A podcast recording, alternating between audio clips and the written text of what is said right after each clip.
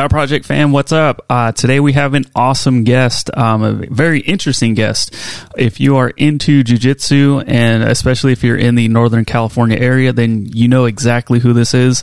Uh, today we have Cassio Werneck. Uh, Cassio is Nsima's jujitsu coach. Um, he's responsible for essentially bringing jiu-jitsu to the northern california area. He and his brother started one of the first jiu-jitsu schools in uh, in the area. Um, what, what's great is he has so many connections with the gracie family you guys, of course, know who that is. And uh, he shares all that information. And one thing that a lot of even his students may or may not know is that he actually competed in um, in powerlifting when he was when he was a lot younger. He he says he was like 16 competing with uh, with adults. And it's funny because you know the way he he puts it, he's like, yeah, it was a weightlifting competition, you know, but it was just uh, squat, bench, and deadlift and you know we're all looking at each other like yeah that's a uh, that's a powerlifting meet. But again he shared some really cool information with us some stuff that again like i said some of his students may or may not know. I was talking to josh settlage who is another one of his students. He works with us actually here on the uh, power project telling him some stuff and he's just like dude i had no idea. So I think uh, for those that don't know who he is, you're going to get a ton of value. And those that do know who he is, you're also going to receive a ton of value because he shared just some like great stories and again, just like some background information on him. Uh, really quick, I'm going to get out of your guys' way, but if you guys haven't, please take advantage of markbell.com. Right now, Mark is giving a free 30 day trial of markbell.com. Markbell.com, of course, is just where you can get daily workouts from Mark himself. And right now, he's doing a big emphasis on body weight and uh, slingshot and hip circle movements.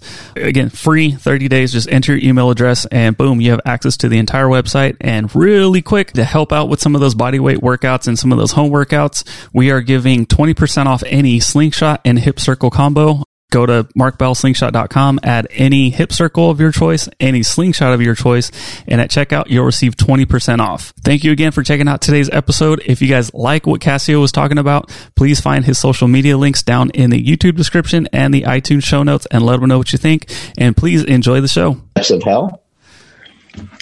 No, actually, I'm in Wakanda. oh, of course. Mm-hmm. yeah, that all the purple stuff is vibranium behind him. Yeah, I haven't been able to figure out how to change the background. Wait, really? How'd you do it for, at first? I don't know. I just hit a button, and then it's been like that ever since. It's always it's always a button. Oh yep. man. How you gents doing today? We're good. We good. Hey, Andrew. What's up? Does it sound like his sound is coming through Whoa. his earphones or his phone? Uh, it could be the phone. But, Sounds like the phone. Yeah, but I mean, even that's still okay as long as the echo doesn't play through. Um, Groovy. Yeah, I don't know how to. My whole house is super echoey. Maybe I could just move into a different room. Oh, there's uh, no carpet in here. Oh, yeah, that'll sound okay. It sounds good to me. I mean, it's it, I mean, yeah, it could all uh, everything on here could be better, but um, right for for what we got going on, I think it sounds fine. Garuvi. Sweet. Yeah, but yeah, if you guys want to just get get cracking right now, and then when he jo- when he joins, I'm ready. Can, yep. Yeah. All right. So what's happening, Mark? Mm-hmm. Hey, they shut down the Olympics. You guys see that? Yeah. What? I thought it was postponed yeah, or whatever, but yeah, yeah, postponed for a year. Yeah. So it's postponed at least until 2021. They're saying. Oh, that's going to throw me way off because I only know yeah. the Olympics if I can count back from 96 and then add four every year to know when the next Olympics is going to be. Now you're effed. you can't be on an odd number. That's going to ruin everything. That's so crazy. I did have, uh, I know it's wild. I mean, that goes down in the history books, right? I did have uh, Gabrielle uh, reach out to me and tell me that, uh, you know, not to send everybody into a panic, but she did say that things are, are getting a little bit worse. But, uh, you know, the drugs are on their way. So hopefully that helps and that assists. And the parents that she was talking about of her client, um, she was able to get them uh, the drugs that you talked about on the podcast, the chloroquine and stuff like that. Now wow. it's really hard to get. You have to be diagnosed with it. Um, you have to be positive that you have it and stuff like that. But anyway, she was able to get it to them, and then uh, we'll just keep you updated. You know, hopefully uh, those people survive. That would be that would be amazing if if uh, that was the case. Hopefully, we can be uh, all be hopeful of that.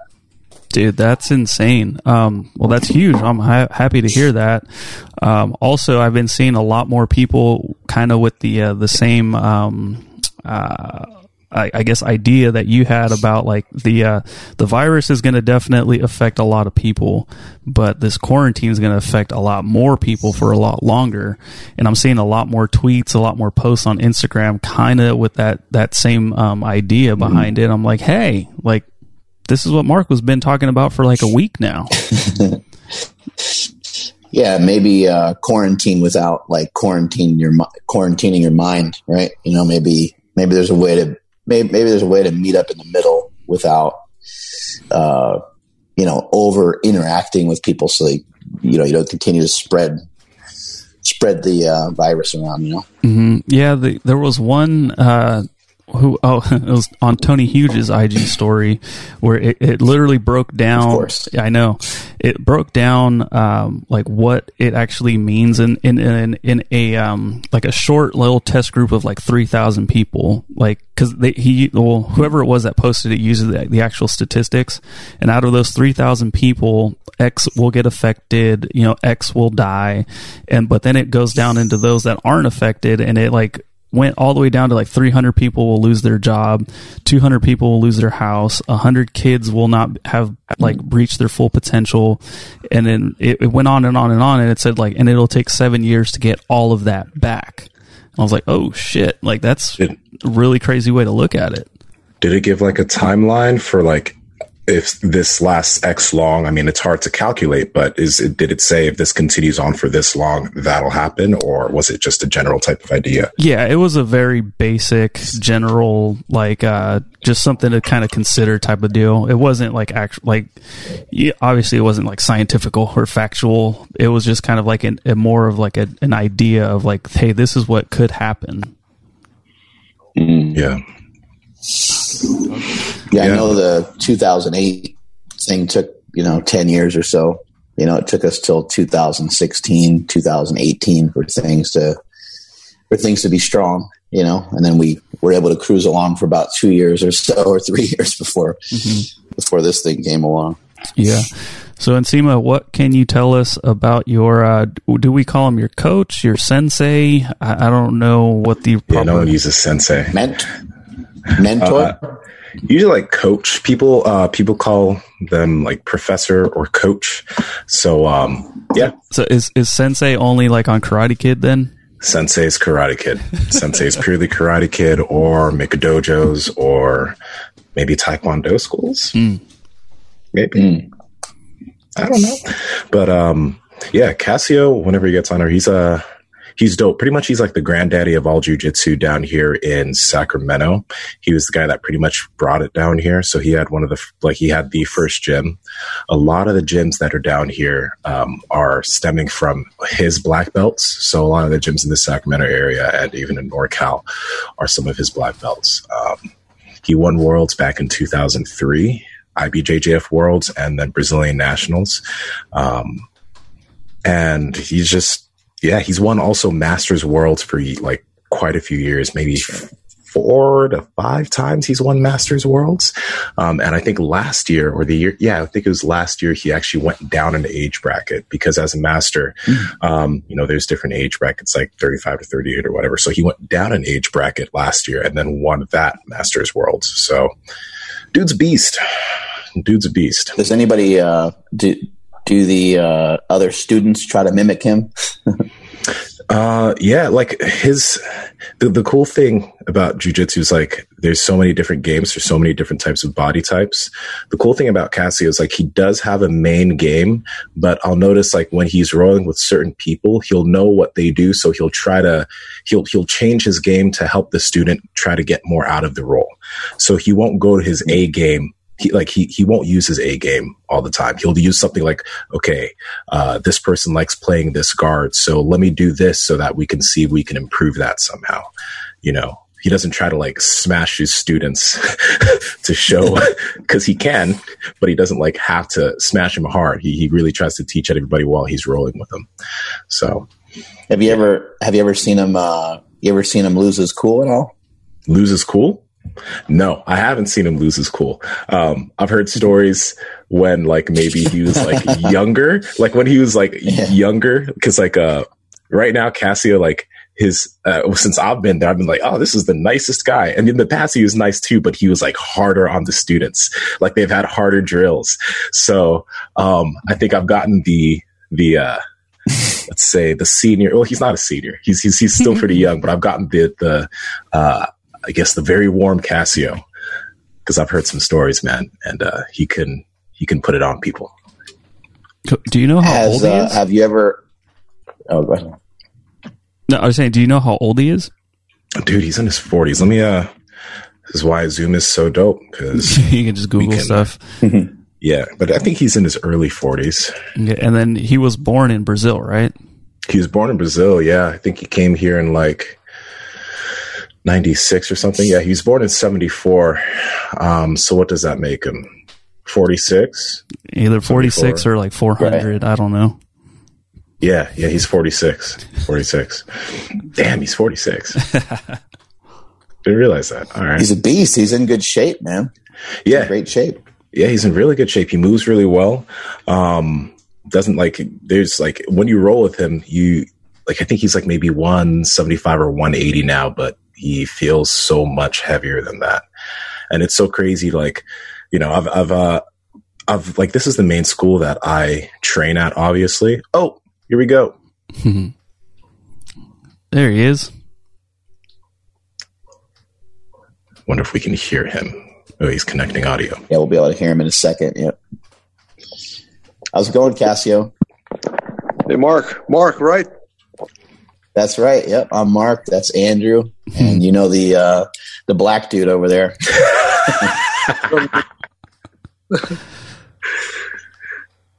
it's uh, so good to uh, so good to connect with you and have you on the show, man. We're, we're uh, super appreciative of your time. Thank you. I'm sorry I run a little late. My my headphone wasn't working. I have to come here to the school. It's too noisy in my house. Four kids there. Well, it's great to have you on the show. And, and how are you dealing with uh, the coronavirus? Because um, uh, it shut down your school and stuff like that, right? Yeah, it's it's tough, right? It's tough uh, a lot of different ways. Uh, not run the business. Uh, it's a lot of uh, it's a lot of students that uh, rely on this to release stress, to train, right? And uh, a lot of those guys, I would say that uh, 30% come from the, the medical field. They're so busy. I, I, can imagine how much they need this to release the stress. But uh, right. other than that, I'm doing okay. You know, a lot of support for the, the students that uh, they can still uh, support us, right? A lot, a lot of people going to need support too. I'm, I'm, imagining after this thing uh, pass that that's when I hit hard, right? The, the economy, and uh, but uh, it is what it is. We're gonna have to support each other. You still able to get in some exercise now? Uh, I still yes, I still work out. I have a I work out home, and uh, I still follow the workout that Nsima gave to me at least twice a week. The rest I'm try try doing more uh, cardio, like endurance stuff. You know, try stay busy. You know, because without jiu-jitsu, if you just do weights, it's not going to release the the adrenaline, the the energy that I need to deal with the, the rest of the day. That's why I'm pushing a little harder, more in the the cardio. Uh, and uh, endurance do endurance exercise or do few things at the same time for like 30 40 minutes but try stay stay in shape much as that I can without training. Are you able to use the gym in the back much? Is that what you use to lift right now? I, I feel yes. I come here t- uh, twice a week. The last, the last what? We, have been out for nine days, right? Mm. I would say that I, came here three, four times to do the one day just upper body, one day just legs. But it's depressing, man. It's yeah. really it's depressing to come here and not see it. Anyone look this. It's it's not good. You know I mean? Like uh, I feel I feel I feel like a traitor to come here by myself. Uh, use use the gym and uh, but I anyways it, it's it's not a uh, I I come here, let's say that on, a, on the Sundays, and when we have a when we have a regular schedule, there's nobody here. That's good because tomorrow I know that uh, we're gonna open. It's gonna be full of students. But right now, you know, just feels awkward to to be here. But I still I'm sure you that. need somebody to. You probably need somebody to choke out, right? yeah, yeah, yeah. That's good that uh, we're doing this uh, online because I don't have to see Nsima. If I if, probably if I get around uh, around Nsima, I'm gonna jump over his neck. yeah, how cool has it been seeing the? Because um, I haven't seen it with many other types of like fitness, like uh, you know gyms and whatnot but i've seen a lot of like uh, people who are into jujitsu still saying like hey we need to still support our small you know jujitsu clubs our schools. Um, it's been really cool seeing you know a lot of practitioners still saying that they're going to continue paying to support because they're like hey we need somewhere to roll once this is all over with. And if the yeah. schools if the school shuts down for good what are we going to do? Um, how has that how, how has that felt being on the other side of things? Incredible incredible. No, I, I received so many uh, support, so many messages. Uh, yeah, people online uh, say those things, you know, in social media. Yeah, it, it's we are especially this school here. It's probably one of the probably the only school in Sacramento nowadays that is still main adult. More, let would say that I have a thirty percent, thirty percent kids, is seventy percent the adults. And wow. Mm. Yeah, compared to the other schools. The other schools is a 50 50, uh, 60. Uh, Roseville School is, is opposite. It's a 30% adults and 70% kids. And we still have a lot, of, a lot of support. It's really hard to get support for the parents now because the parents they they dare focus on the financial part, focus on uh, how they're going to provide for the family. And but even then, they still have a, a really good uh, turn out for in terms of uh, they still be able to to support the school. We know we prepare. We all of us should be prepared in terms of uh, because right now it's it's too still too soon. I thought it was to be too much already one week out, but we don't know. This things like every hmm. every hour change the the outcome of this. You know, we expect to open the school in a week. It's not going to happen. And, and uh, but uh, yes, we, we got a good uh, a good response for the students, good support, right? But uh, yes, we don't know until when in terms of uh, yeah, what start things go down south for them. Yes, we're gonna have to know how to deal with. You know, it's like I said, uh, in 2008 when the, the economic crash, we have a lot of students that are that are was went under, no no work. This, but we, we we support them back then. We will be able to still hmm. open the school, support them. Hurt us too, of course, but we will be able, be able to support each other uh, as a as a, a, community, right? As a society. That's what we we're gonna do. Um, I'm pretty sure we're gonna be okay. Um, how is uh, Brazil? Uh, have you checked in on some? I'm sure you have some family there still. How are they doing? Yeah, that's my that's another concern, right? That feels like here. I, I'm I'm worried about my my my people here, my my my loved ones here.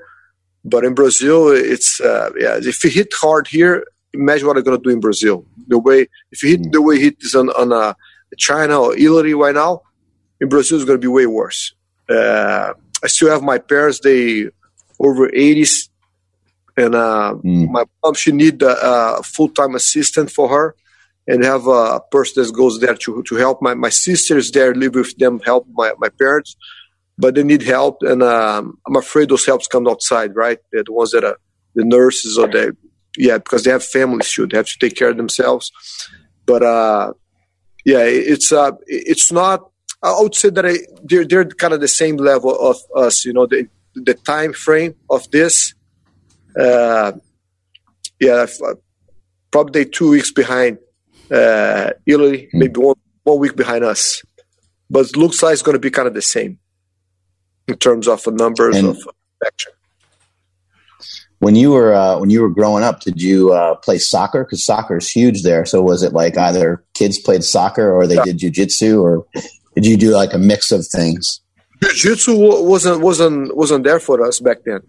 Jiu-jitsu, uh, it's uh, I would say the same time that uh, uh, Jiu-Jitsu got introduced uh, here in US and people didn't notice was in the uh, when the UFC came was um, pretty much the same thing in my city too. I'm from the capital, Brasilia. Was the same thing too. Like early '90s, we didn't hear, hear much about much uh, about Jiu-Jitsu. It was more judo for kids. Uh, I did. I play soccer too as a kid. Love. I still uh, love soccer, but just watching. Right. I follow, still follow my, my teams and uh, uh, watch games. Uh, but I, I did capoeira. It's another martial art that I have in Brazil. It's more like kicking, uh, uh, not much punching, but more, more kicking and dance. Uh, kind of, it's different martial arts. But I did capoeira when I was a kid. When I was, uh, I started 11 years old, I did into my 15. I took a little bit break and I, I did a little more, but uh, I started jiu-jitsu when I was 17. Judo is uh, 17, jiu-jitsu when I was 18 years old. But I was probably, I'm probably the first generation of jiu-jitsu uh, that came from Brazil. I'm the first one. We see like um I was showing them or I sent them the video of you with Helio Gracie. That's on YouTube. Yeah. So like first off that's really crazy because helio like like they they started all of that. But uh, yeah. when you started training like how did you end up training with him? Was that something you did often or was it on and off? No no. It was uh yeah the the thing with helio was going back to what i just mentioned about Brazil, brazilian my city don't have much jiu-jitsu back then was uh, we didn't have much uh, jiu-jitsu instructors. You know, full-time jiu-jitsu instructor didn't exist back then. It was it was a a guy that had done jiu-jitsu a little bit when a long time ago, a doctor who was a black belt jiu-jitsu, but I didn't have much time to teach. Uh, uh, chief of police, the the guy that uh, first time I got introduced to jiu-jitsu to, but he, he was a retired police, and uh, he show up at the school, a judo school, to help a little bit in uh, the ground game. But uh, my my relation with uh, Helio Gracie was my, my, my dad. He he see how much that I was into jiu-jitsu and uh, how much that I like jiu-jitsu. And he start he knew about the Grace uh, when he was younger, you know, when he's in his teenagers, and uh, he heard all the stories about the uh, Helio Gracie and Carlos Gracie, and he used to travel a lot and working. And he went to Rio and he just got the idea of, you know what, why I'm not going there. Uh, introduce myself and say that uh, Brasilia needed a jiu-jitsu instructor and maybe help to bring some uh, instructor to teach in Brasilia. And when he went, he went to the, the Gracie school, uh, Gracie Maitá, that has uh, that where uh, Rickson Gracie came from, uh, Royler Gracie. Mm. Gracie came from this the same place. When he got there, the first person that he met was uh, Helio Gracie. Got in the morning class, he, and it's, it's funny because Helio he was he lived in a in Itaipava. It's a city like he uh, would be the same that uh, here to Lake Tahoe goes to the mount was like two hours drive to get there. He just once a week he was going to the the city to to Rio to teach a couple private lessons. Go back to his uh, house. It was the day he my my my dad went there was to see him. Mm-hmm. And when he got there, they start talking. My my dad is really good to talk, and uh, he knew the stories about Gracie's. He start uh, talk with uh, Helio about all the, the old stories. And Helio was, oh, you know all the, the stories about it. You know? And he yes, and my son now is completely hooked about uh, jiu-jitsu. And he asked, why don't bring your son here? And the week after, I went up there uh, was uh, was a great experience, and uh, we we we had a different plans back then to to the the meeting that we had, but it never came to more than that, that day that you saw on YouTube. But it was a great experience. We spent that day there. Uh, went to his house on the mount for for the whole day. We had a breakfast, lunch, left there uh, late afternoon. Uh, but it was a great experience for sure. And uh, that day was yeah, think important too because that shows my my I, I, was having my support of my parents for the the things that I choose to do. Mm. That was a cool stuff. Yeah, the Gracies are uh, are infamous. I mean, uh, back in the day, they would put out advertisements of, uh, you know, you put up your amount of money, and we'll put up our amount of money, and we'll go at it. And uh, I don't think at that time there was anything like that. And I, I think you can maybe even trace them back and kind of say that they're partially responsible for MMA in some weird way because people would go, my understanding is people would go to the Gracie Academy and they would go there with a boxing skill or kung fu or taekwondo. And, you know, more times than not, like the uh, Gracie Jiu Jitsu practices, people weren't up to date with what they were doing and people would get uh, choked out. And it's yeah. my understanding they put an advertisement in like a penny saver or something like that. And it said, want a broken arm? yeah. and then people would put up the, their amount of money, you know, and they would go in there and, and, and fight. So they must yeah. have been uh, f- super famous in your in your area when you were growing up, right? Yeah, that's how my, my, my dad knew them for the same stories that we heard that they did here in the early 90s uh, in LA. Uh, all the, the, newspaper stuff were exactly what as uh, Helio Gracie did back then when he came from Belém, North Brazil, when he moved to Rio. He wasn't origi- original for Rio. He moved to Rio to introduce uh, jiu-jitsu for a large uh, in a large city, right? To have more partitions. That, that's how he left his own hometown in uh, nearby Amazons, and uh, went to Rio to, and that's how he started. Uh, challenging people, uh, challenging people from capoeira, challenge people from, from judo, uh, from karate, from everywhere. You know, this was like the early, uh, I would say, the 1950s, and here Rorion Gracie, the guy that uh, uh, invent the UFC, the first UFC. That's what he did when he moved here. Uh, just challenging people. Um, the whole idea of the the UFC was was built on on challenge different martial arts and the cage. They have a lot of different ways to to a lot of different ideas to how they would have put this as the, first show. Uh, they change a lot the rules at that uh, time limit, but the what is uh, the Gracie wants is just to prove jiu-jitsu is uh, it's a, a for a one-one for a, a, real fight would it be the, one of the best uh, self-defense you can have. And they did right? You know they're super famous they were there. The, the, the rest is history. Did you have a plan? Like you know i think i don't know if you got your black belt in like six years or seven years but uh, i think i heard that you you first came to the US in like 96 or 97 I'm not sure. But did you have a plan to like build schools here and and move forward? Because it, it must have been crazy to to think about all of that. Yeah yeah I I had a yes I had a plan. I would say that I had a plan. Was I remember 94 still was I was still blue belt. I met a guy from Michigan. And the guy I first when I met him he barely could speak Portuguese. I, I would speak any English back then. Can you, can you imagine this? yeah, wow. but uh, and I, I was uh, talk with him. I, I brought the conversation. What about US? You guys have jiu-jitsu there. I know you guys love Bruce Lee, love martial arts, love Chuck Norris. You think this would be uh, America would like this? And you know, the, he said, "Oh, this is awesome. No, they they like they like to wrestle. They're gonna like this. You know." And uh, that's when it came to mind the first time. And my brother moved here in 95. My brother, is he applied for college and he applied for a lot of different places. I remember it was like a near play, a place nearby New York, uh, Miami, uh, LA, a few places that he knew it. And he had uh, Stockton. For some reason, he picked Stockton. He has all different places to go, even Hawaii. But he said, no, I don't want to be around the students because I want to focus in my, uh, focus in college. uh, he regrets so so bad that he, mm-hmm. he chooses Stockton. N- not against Stockton, but he has a different. For him, a young guy come here that I'll, you know, much uh, Brazilians around him uh, makes things really, uh, uh, even tougher for him.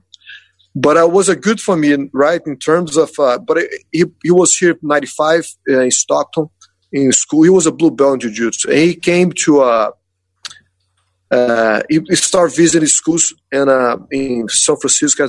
Back then, they had a, the I forgot the name of the gentleman that is teach there as a Gracie too. Uh, uh, he's a father of Carly. Uh, I forgot. My gosh. Carley Gracie. Carl, uh, you know, he's, he's a father of the Carl, uh, Carl Gracie. It's a uh, a no, a no partition now that it competes in tournaments, but uh, my my my brother trained there for a little bit, San Francisco, and um, he decided to come here to Sacramento. He, he saw in, uh, in uh, yellow book, yellow pages, right? The, mm-hmm. That's all. Yeah. Uh, a school, uh, jiu-jitsu school. He went there and he trained with those uh, the guys that were there. They like him. Oh, why, why don't train here sometimes? And he started training at this this school, and they they were uh, black belt jiu-jitsu, no jiu-jitsu there was a, a Japanese jiu-jitsu they were t- training, but they they were following the the, the, the VCRs from Gracie's. They would teach just the things that uh, mm. the Grace was teaching. The VCRs, they would, they would grab the tapes and teach in classes. And they never saw a guy like my brother rolling. And but but again, he was a a college kid, blue belt, uh, a, a good blue belt, but not a competitive blue belt. And they like him, and they and they, they start talking and said, hey, if you guys think I'm good, you need to see my young brother. You know, and uh, was me. Um, and uh, they, they, they why, why don't bring him here? You know, do a seminar for hmm. us. Uh, that was the first time that I came here. It was 96, right? But uh, yes, it was uh, in 96. I, I did this, this uh, seminar there and but things didn't. I was supposed to stay there for months. It was a seminar. I was, a, I was stay a month teaching at this school. Uh, but things didn't go well for us. They, the instructors, they, I don't know what's going on back then, but I think it was intimidated by us, by us afraid that we would take the students away from them. Um, yeah, and they they were always a purple belt. They were a, a black belt. Uh, the, the, for the, the white belts there, that's why you pay this purple belt to come here, teach you if you have a black belt instructor. And uh, the first day that I that I teach this class, I, I think I, I, I have told told Sim about this, but uh, the first day I teach there, people kind of hesitant to learn with me, not showing much respect for for this young kid, you know, they love to roll. And I, I told my brother, hey, you said those people here is nice, you know, they, they, they don't seem too friendly with me. I think I need to show to them they respect me. You know, I the seminar, I put everyone's in the line like this, and uh, I roll with everyone. And after that, they or I got them. I got respect because the next the next day a few guys show up, the the, the rest didn't show up to the class. but uh, yeah, it was. It must have been. I was gonna say it must have been exciting teaching people back then when they didn't know anything about jujitsu. It must have been really eye opening for a lot of people that were yeah, exposed to it? It was because you, we just mentioned about the uh, challenges, right? The, and they they come back then. The people that were doing jiu-jitsu, they came for different martial arts too. And they heard a little bit here the stories about the UFC. They watched the first ones, and they know it's like a style against a style. And or they, they heard the stories from down south, uh, SoCal, what they were doing there. And but as it feels like every every role was a was a, a little bit challenging. I never got through a fight. Uh, like uh, okay, yeah, once start rolling, the guy get frustrated. Said, "Can I throw punches?" Yeah, but I have a few cases of guys getting super frustrated, and uh, we feels like we're gonna get in in a fight. But uh, you can, imagine a, a 22 years old kid that uh, trained will train twice a day in, in Brazil, trained for competitions get here, you don't see a guys that he can roll with. Every role for me would be a challenge, you know, and uh, and they they came with the mentality of this. Let me let me let me challenge this guy see what he can do. And Yes, we have a roles that was feels like a challenge. The days that I that I teach back then, '96, but but fast forward a little bit after that I, I done this seminar, a few students for this place, they they said that we, we, we don't need to come anymore. Left after like say three sections, they said you know what, you guys don't need to come here anymore. You, you guys can leave. Uh, we left, and I have a, a, few guys that follow us from this place. you know what? They, they were super. And one of the guys was uh, Terry Maxwell. He has a is one of my black girls at the school in South Sac.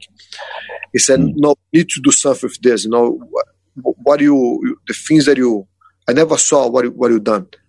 Uh, in terms of martial arts. We need to open a school here. We need to do something. But I, I said, look, I, am I'm, I'm not going to live here legal. My brother here is just doing school. If you find a place that we can roll, you can train. Yes, okay. but uh, I'm not. I'm not pretending. I'm not. I'm not. I'm not staying here if it's not with a paper legal. We we we don't know how to do those things back then. We don't have no idea how it would be possible for us.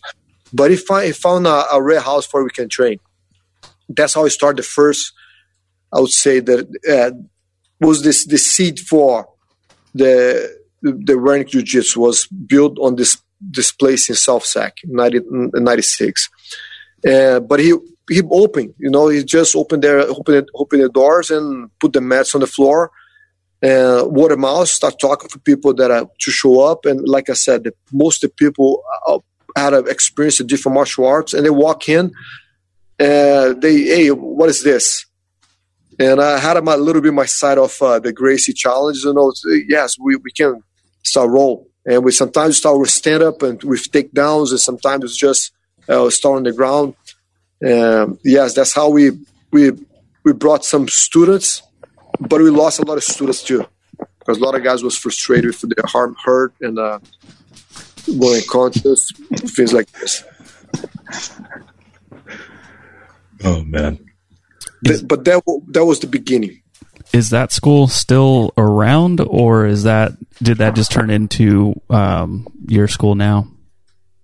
Just turned into yeah, turned into my school. They, they was there until I would say early 2000, if I'm if I'm not wrong. But my brother and I, I went back. '96, I spent more most of the year here.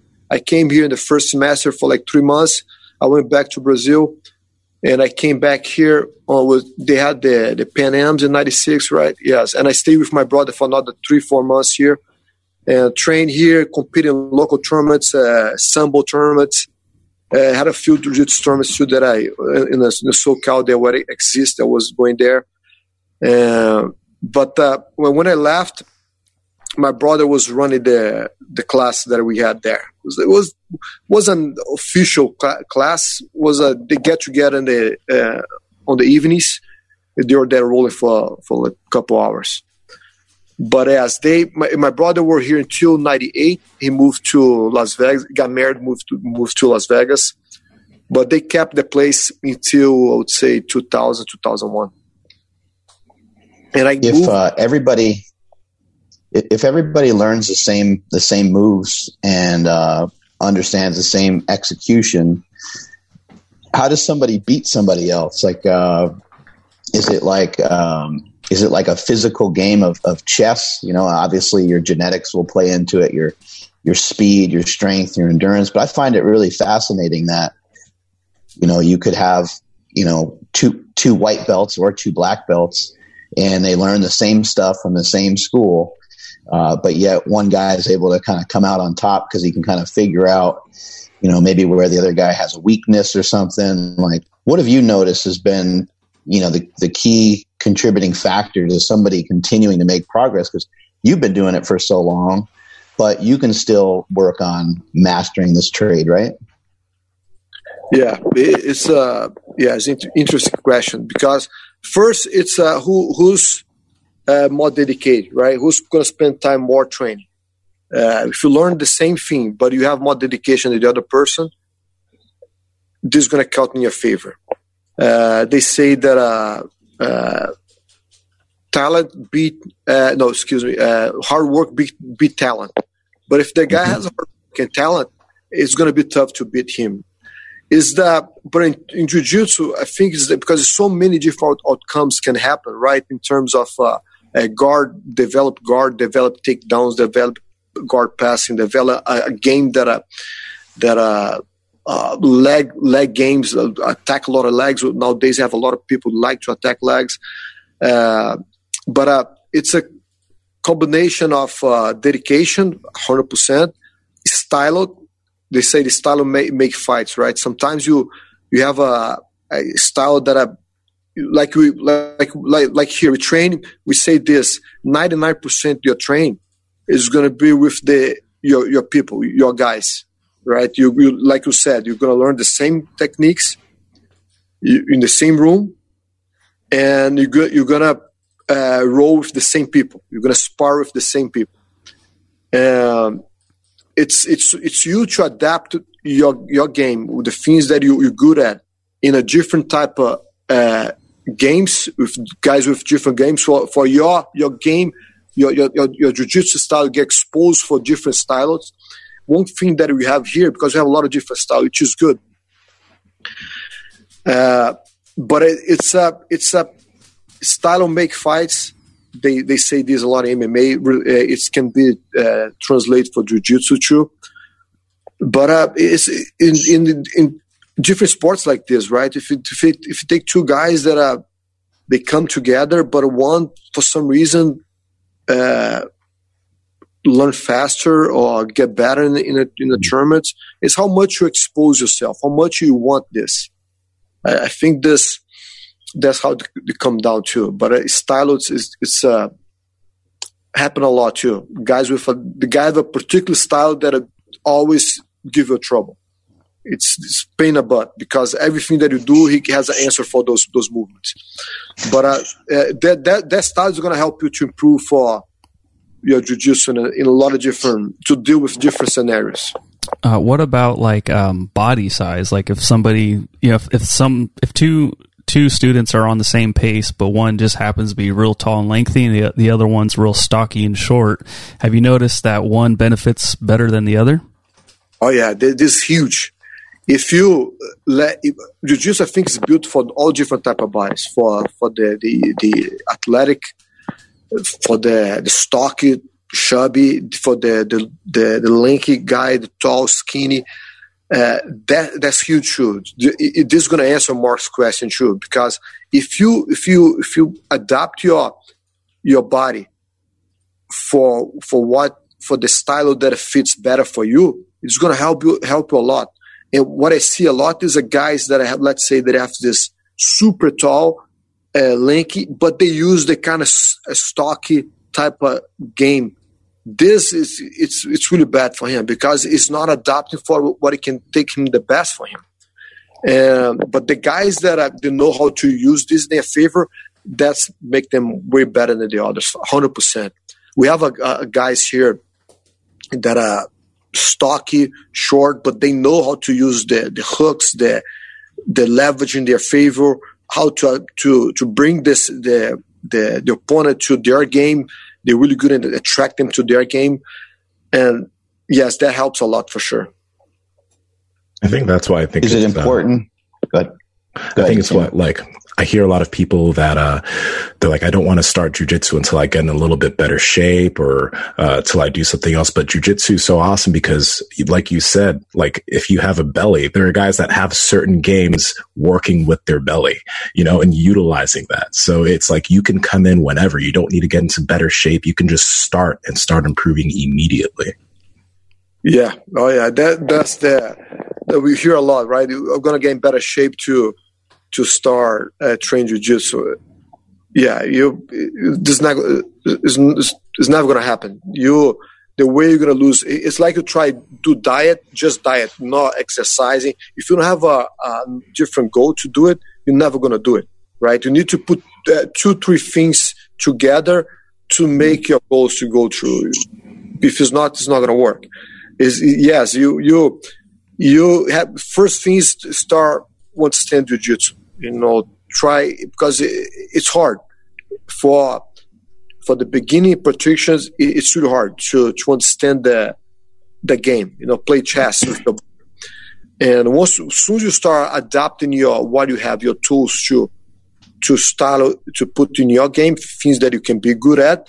Uh, yeah, it's incredible how much you can you can improve just to start understanding a little bit more about your body, your movements, uh, hooks, like we mentioned before, grips. Uh, the idea to be on a bottle, why you, you are doing guard, why you pass someone's guard, why you defending this, how how you attacking. This makes a, a huge difference for you to start learning, progressing in jiu-jitsu. Is it a uh, an important factor to be like aggressive and to like not lose sight of the fact that it's it's kind of a fight or is that a disadvantage? Are you better off being more calm and just thinking of it as a sport? That that, that goes as uh, we, we just mentioned. It, that goes about style. This means style for me. It's not your just your type of body right? Uh, uh, a lot of times they ask me, "Hey, Cass, what what should should I do next to improve my game? What what am I missing in my game?" And uh, the first thing coming in mind is this: "Oh, you're too passive, uh, or you you're too aggressive. You you don't. You, oh, I see. You don't see things coming out present for you because I already moved the pieces already. You know, you already move your your in, in the wrong direction because you just answer with your instinct, your aggressive instinct. But it's good to to manage to have both you know, just for example, one of the guys that we have here, probably one of the most technical guys here. That's the Nsima best Julian. Julian.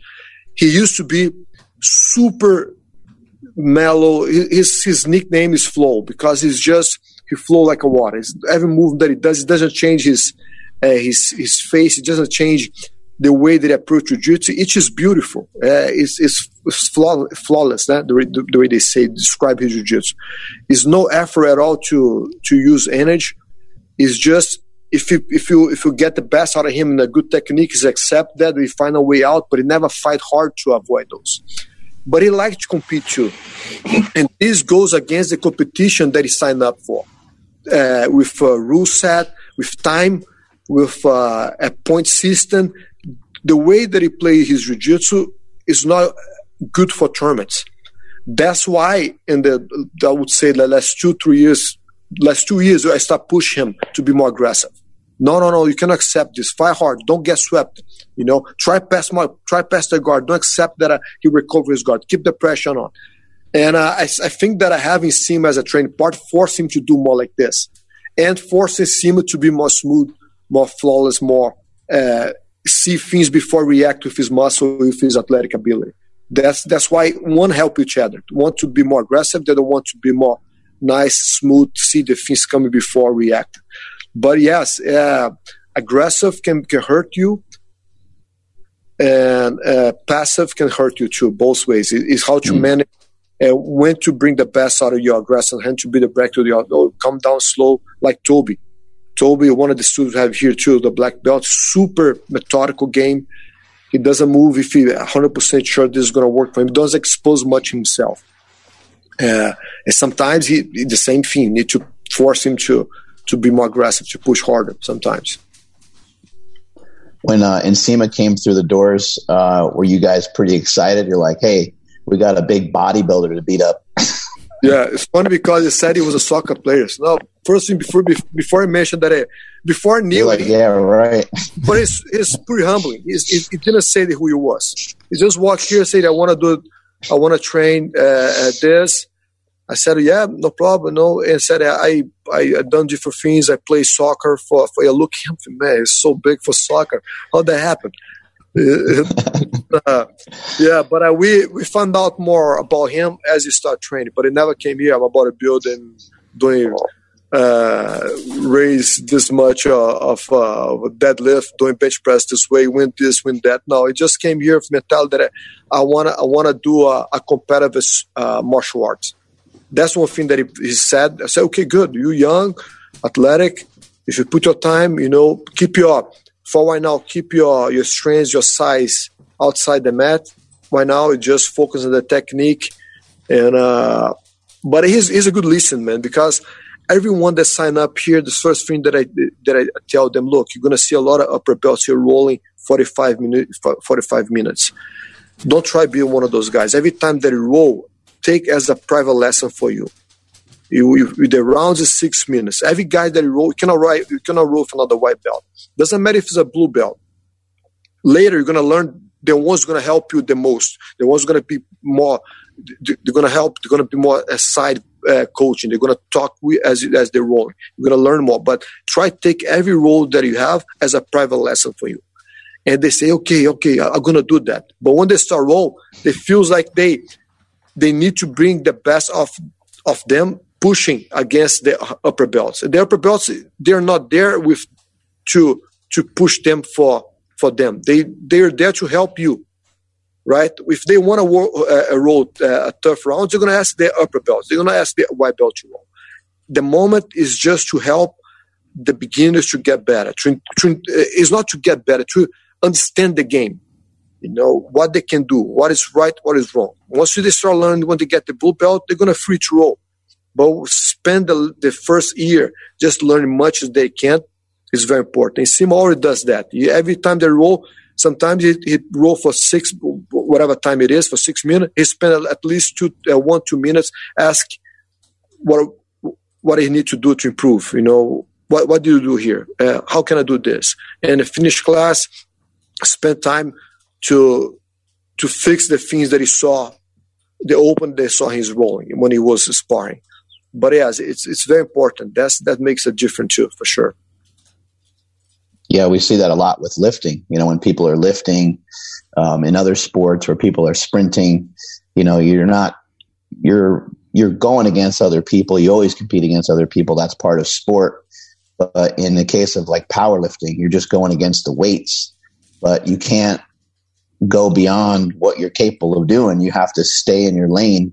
And if uh, you can use two plates on each side for squats and move it comfortably and move the weight well and execute, uh, then you can progress. But you can't progress and try to do two plates and two, you know, a 10 on each side with your knees caving in, your back rounding. You're not going to learn the technique. You're not going to it doesn't really teach your body to get any better. So I'd imagine you see a lot of that jujitsu where people are straining so hard and working. It's great that they're working hard.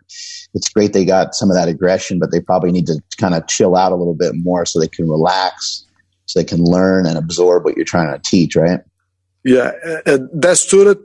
Uh, see, everywhere, everything that you do, it's a science behind. It's a technique behind, right? You cannot just go expecting. And a, a lot of guys, I, I, understand they come here because they, they need. It's a, a, a, layout for them. They need to release the stress, and they feels like he, the way to do jiu-jitsu is not punching bags. We don't punch bags. We don't do katas.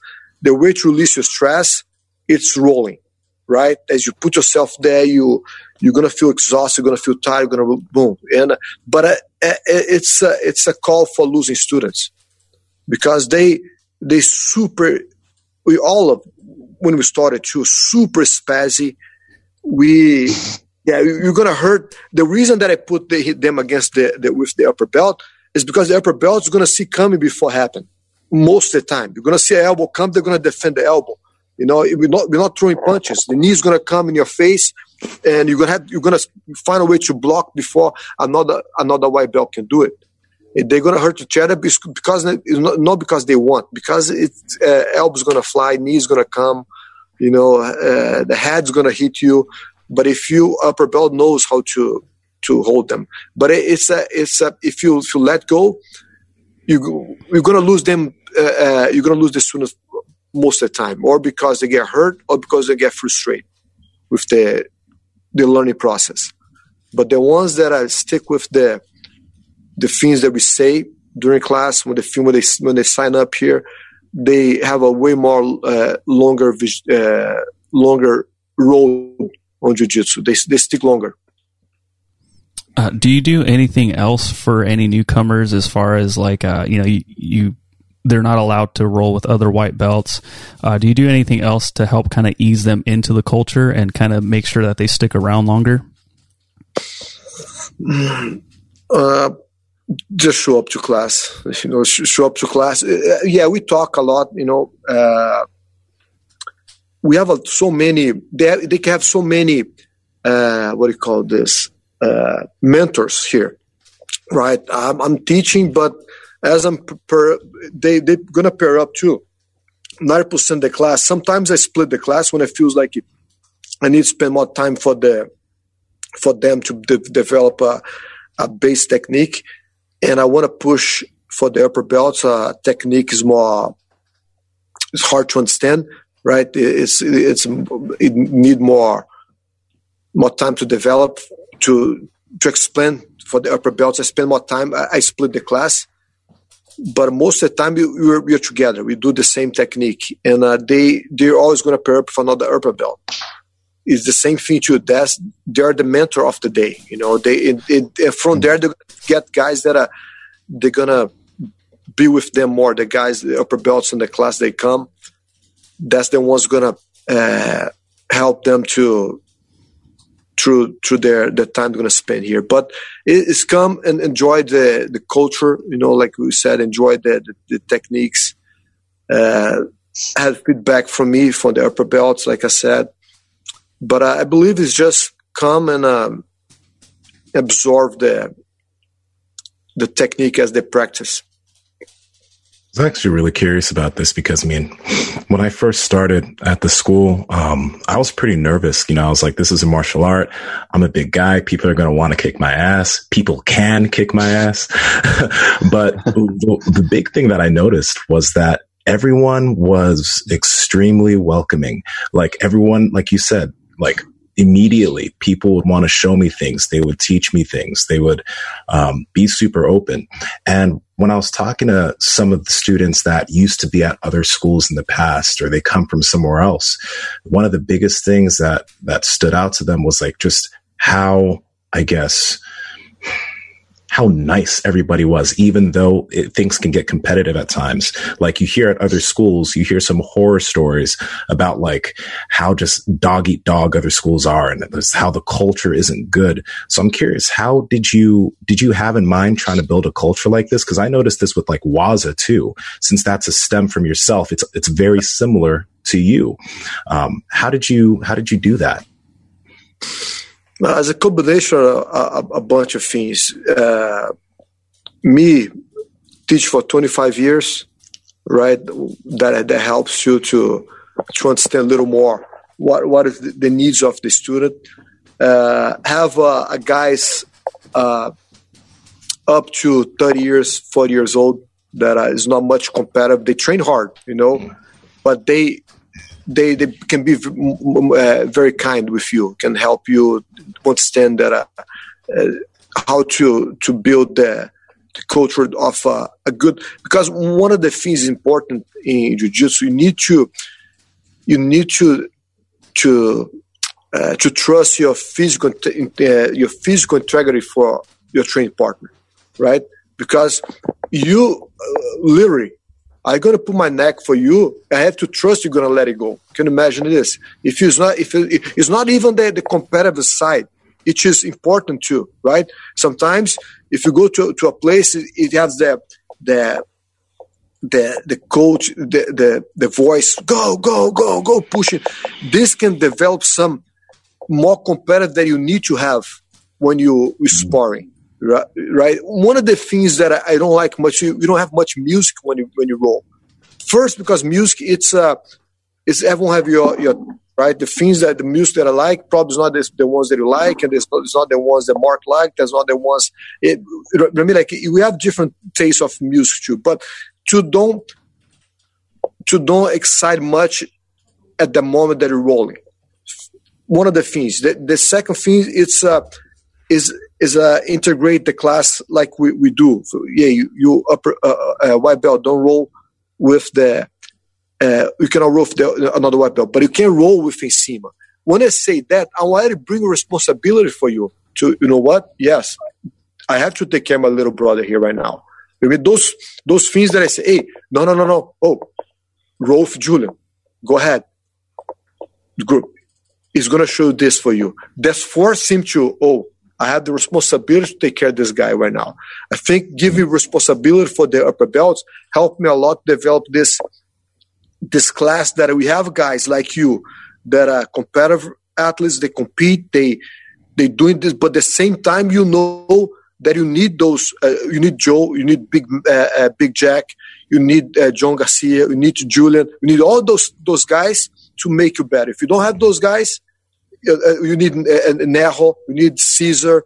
We need those guys because without them, how are you gonna how you gonna get better? And it's good to develop your jiu-jitsu because they, they when they go with you right now, they say, look, I need to give my best for him because he, he's getting ready for competition. But the same thing, when they finish you, they can call another white belt. It'd be completely different person with their white belt. Because the white belt, the needs that he has right now is different than yours. Does make sense?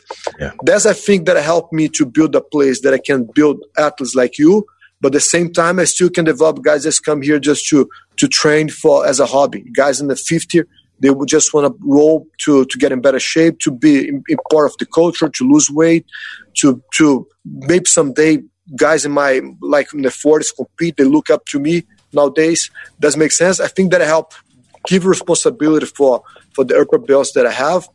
You know, knows that once I finish class, they're gonna be here. I see on a, on a, the the evening class. I live here, and people still here for another 30, 40 minutes just exchange technique they don't need me anymore. Mm-hmm. And a lot of times you see, hey, they, they come for, they, they ask me something, say, you know what?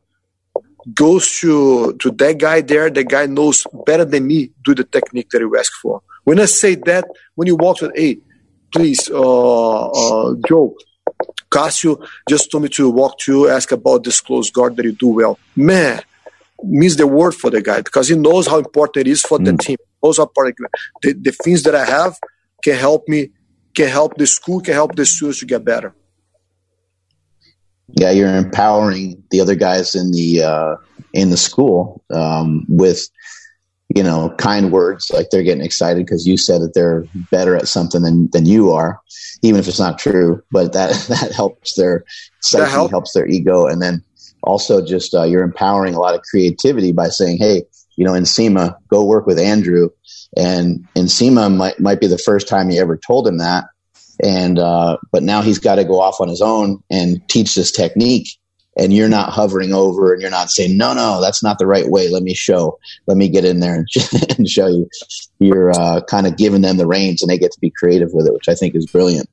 Yeah, yeah, and that that's why they they, they create this environment here. You know, be a little bit more experienced teaching, knows the needs of the students. There was when I when I came in '96, for me it was all you compete, all you train hard, or you, you're not part of this. To know that uh, is not true, you know. So and uh, what another thing that helped me is just have the feedback with the student. Say, hey, how's your day? Oh yeah, I was good. You know, I wake up four in the morning. I work in construction all day. Went back home, kissed my wife, my kids, shower. It came back to here when I see things like this, oh my gosh, man. Oh, the guy come here as a nurse, like I said before. Oh, I work the shift the whole night, seven in the morning, uh, the night to seven this morning. I held on my, my sleep until uh, 11 in the morning to come here to train. What? Man, you spent, you didn't sleep at all. You work all night and you here. You know, you you have more appreciation for those guys. You know, this guy to get here, and I, sometimes I, I make fun as I'm teaching and uh, sometimes I spend too much time talking for the technique and see the student like this almost they, they cannot keep their eyes open because they're so they're so tired. Instead of be pissed with this, should be it's honor for me. The guys there falling asleep instead of being a bed now sleep. They're there. Uh, they're here train with me. I said, hey, hey, uh, Matt, hold on, hold your eyes open, please. I'm I'm about to finish this, and you can have fun. but let me finish my sentence here. Please stay, keep your eyes open. But yes, it's true. Can, can, they work all day, they go to school, they have their own lives, and they still have to spend at least two hours, right? An hour and a half class plus the time they drive here, the time to drive until the body come down, shower. It takes a, a lot of the day to, to be here. And some some students, like Nsima, like a lot of guys, they do every day, right? They take the time to be here. Two two hours, two, two uh, uh, half hours their day they doing here. It's a lot. When you uh, did open up a school, I would imagine that you know after the UFC started to really take off in you know uh, late '90s, early 2000, um, your classes probably started filling up pretty good, right? Is that is that around the time that your school started to grow, and then you were thinking about the possibility of opening up multiple schools? Yeah. Uh, going back there, 96 came, 97, I, I came here uh, to spend time with my brother, to train at the South Sex School and uh, competing. And from there, I got a job in Brazil that I was uh, I, I teach in jiu-jitsu that require my, my time to be there. I was there more. And I, I teach, uh, I was teaching, competing, teaching, and but I still come here once in a while to seminars, to, to competing.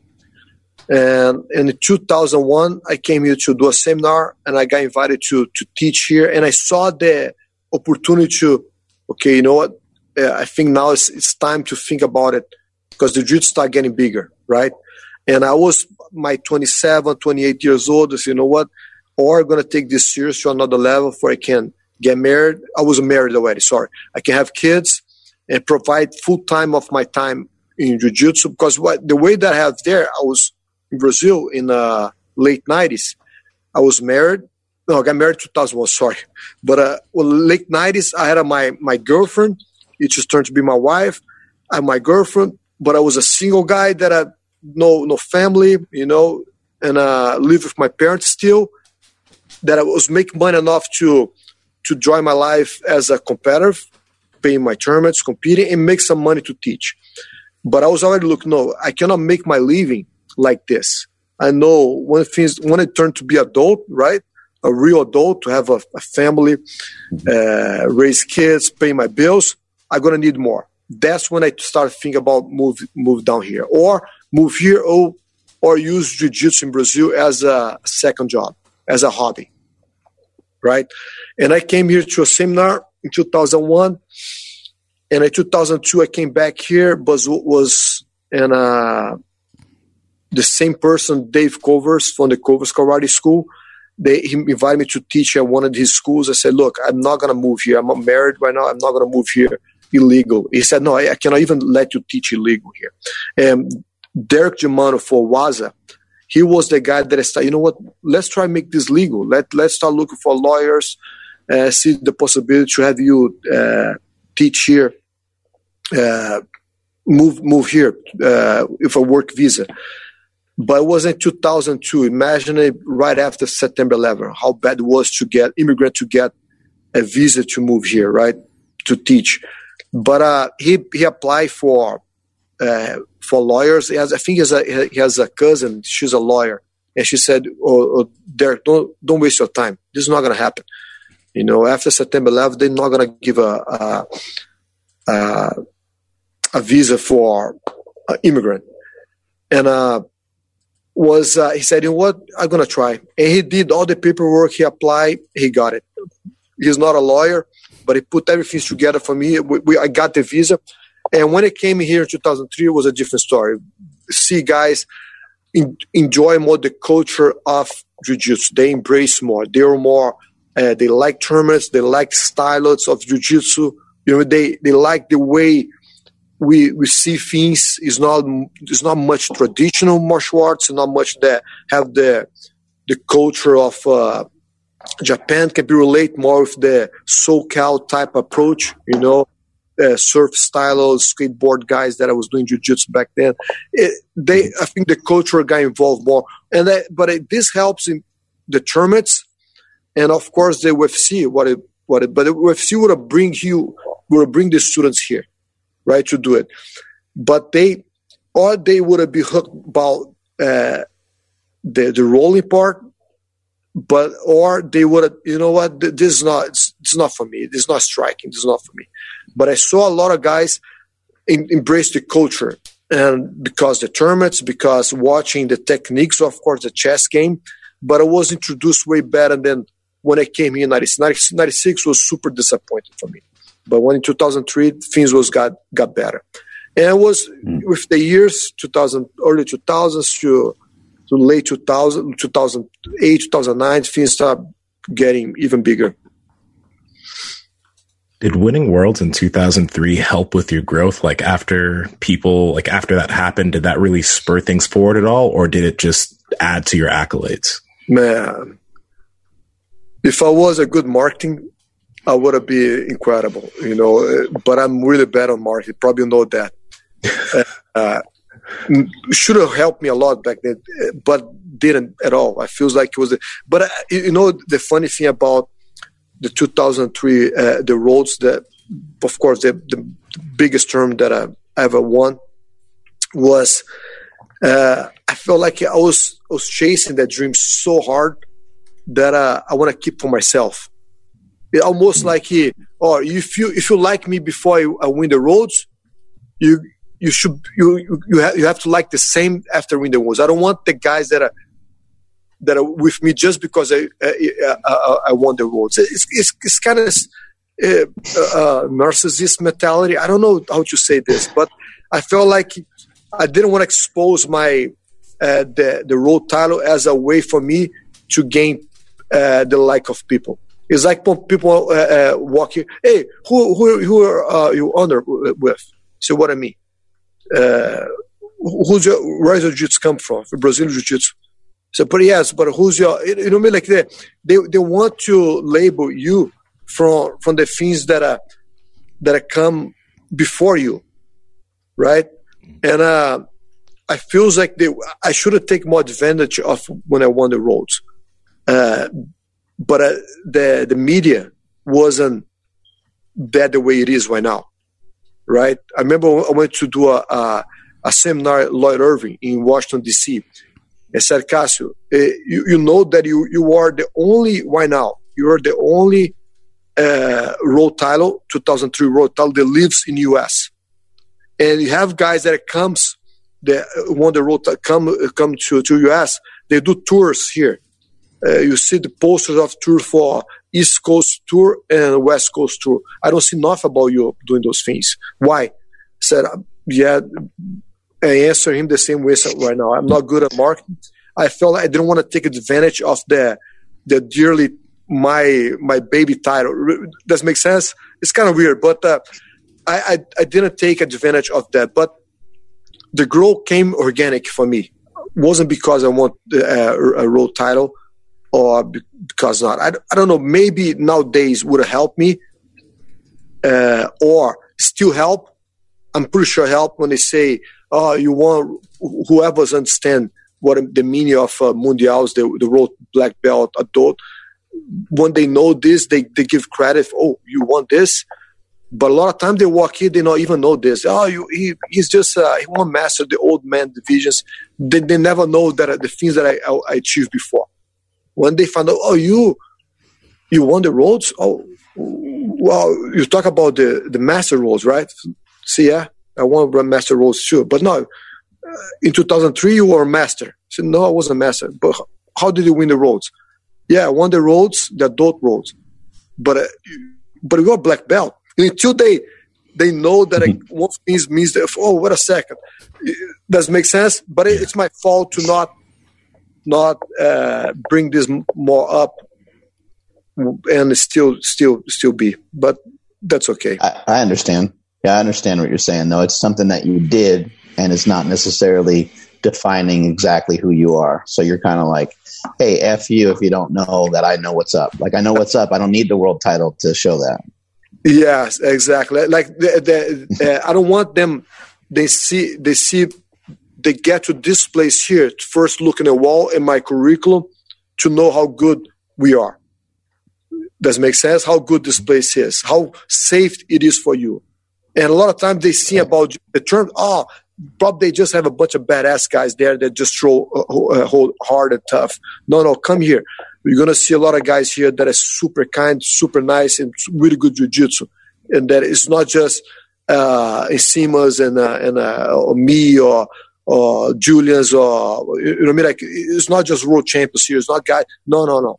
We have guys here that uh, they're going to treat you really well. They're going to be really good in jiu-jitsu. You're to have a lot. Of, you have a lot, a lot to learn with them. You don't need the world titles to. I don't. It's good to be labeled with those things, you know, make you uh, proud. But the same thing is not the main reason for this. Maybe answer the question that we've done before: why this place people treat people nice. Maybe because that know, yeah. the the achievement you, is good. Uh, proud, raise our ego, but I don't think it helped much as the my as a business. Do you tell some of your uh, fat fat guys to uh, go talk to Nsima? but they they already they already they bothered him a lot with that. I, I done I done my part too. part of it. I took I, I, took him to to help me for sure too. Yep, hundred percent. But it's a different levels, right? When you see, it's like we just said right now. When you see uh, the world champions, maybe start with this guy here before get to there. When you see Nsima in really good shape, say, man, how am I gonna talk? Uh, they almost feel like you know I still have to go through levels before talk with him. I said, no, no, no, get there. he knows these things. He knows how to to deal with the guys that are out of shape, but the guys in shape too, for sure. I'm curious about this because you know, like I started jujitsu like late for for what most people say. I think I started when I was 20, 27 now. I started when I was like 23. Um, and when a lot of like, because uh, a lot of athletes listen to this podcast, and I feel like there are going to be some guys that are going to want to start jujitsu now, um, and they're going to want to try to get to the, they're going to want to try and compete at a very high level. So, from your perspective, having being someone who's won worlds multiple times, what does it take for someone to get there, especially if they didn't, they haven't been doing jujitsu since they were six, seven years old, like a lot of the crazy kids you see nowadays? Yeah. Uh, time. It's time. When I say time, it's not because uh, they they need more time. They they, you can respect the time, right? You can push the time faster, but you need time. You, you're gonna need time. Sometimes you rush into things. Nowadays we, we, we, we want fast results, right? And jiu-jitsu is not season sport. People here because they want to do this for, for the rest of their lives. They want this. And uh, a jiu-jitsu black belt, uh, to win a title in a black belt, you don't come for season. Uh, or I done this in college. Now it's time to move on. No, you need to, you, you need time. You, you, the time is going to be uh, three, four years. Yes. Four, five, six, whatever time it is, you need time. And the time, and if you if you take a guy like you, you you you you asked me this while back, you know, see that a, a guy with my my age, the time that I have in jiu-jitsu, when I started, too late for me to achieve the highest goals on this. Say no, you just need time. And the time, again, the time can be faster, can push, train harder, and get better. But uh, a lot of times we, we, we want this goal. Oh, I want to do this. In four years, I'm going to be a world champion. Uh, I heard guys that are for the white to black belt, four years in a world champ. But when I get to the first years, uh, I'm to be world champion triathlon right now. No, if you stick with the, the, the goals, if you stick to the things that you want to do it for a little longer than you expected, you're to achieve. It's not a reason for not to achieve.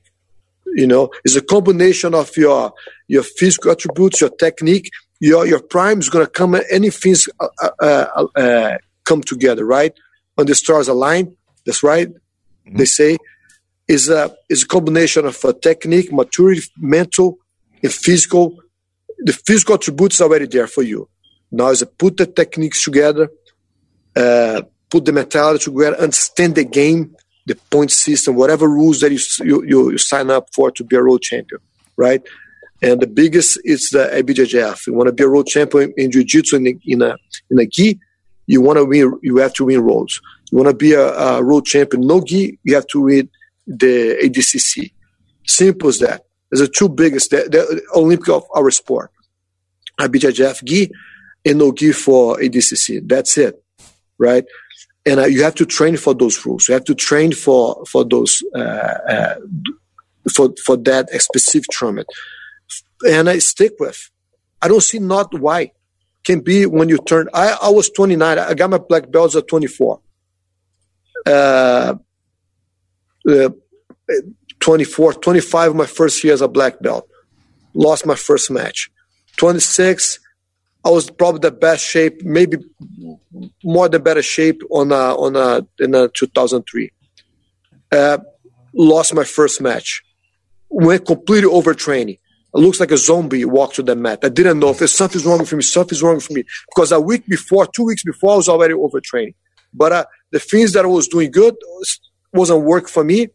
But I, I, kept pushing. No, no, this have to work. I'm gonna train even harder. Train. When I got looked like a zombie, lost my first match like easy.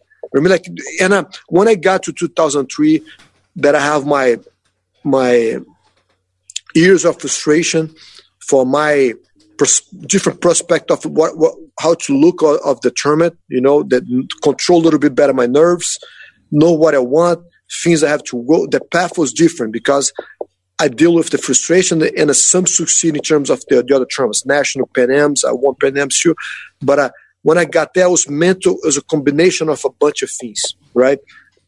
Uh, is but took me time.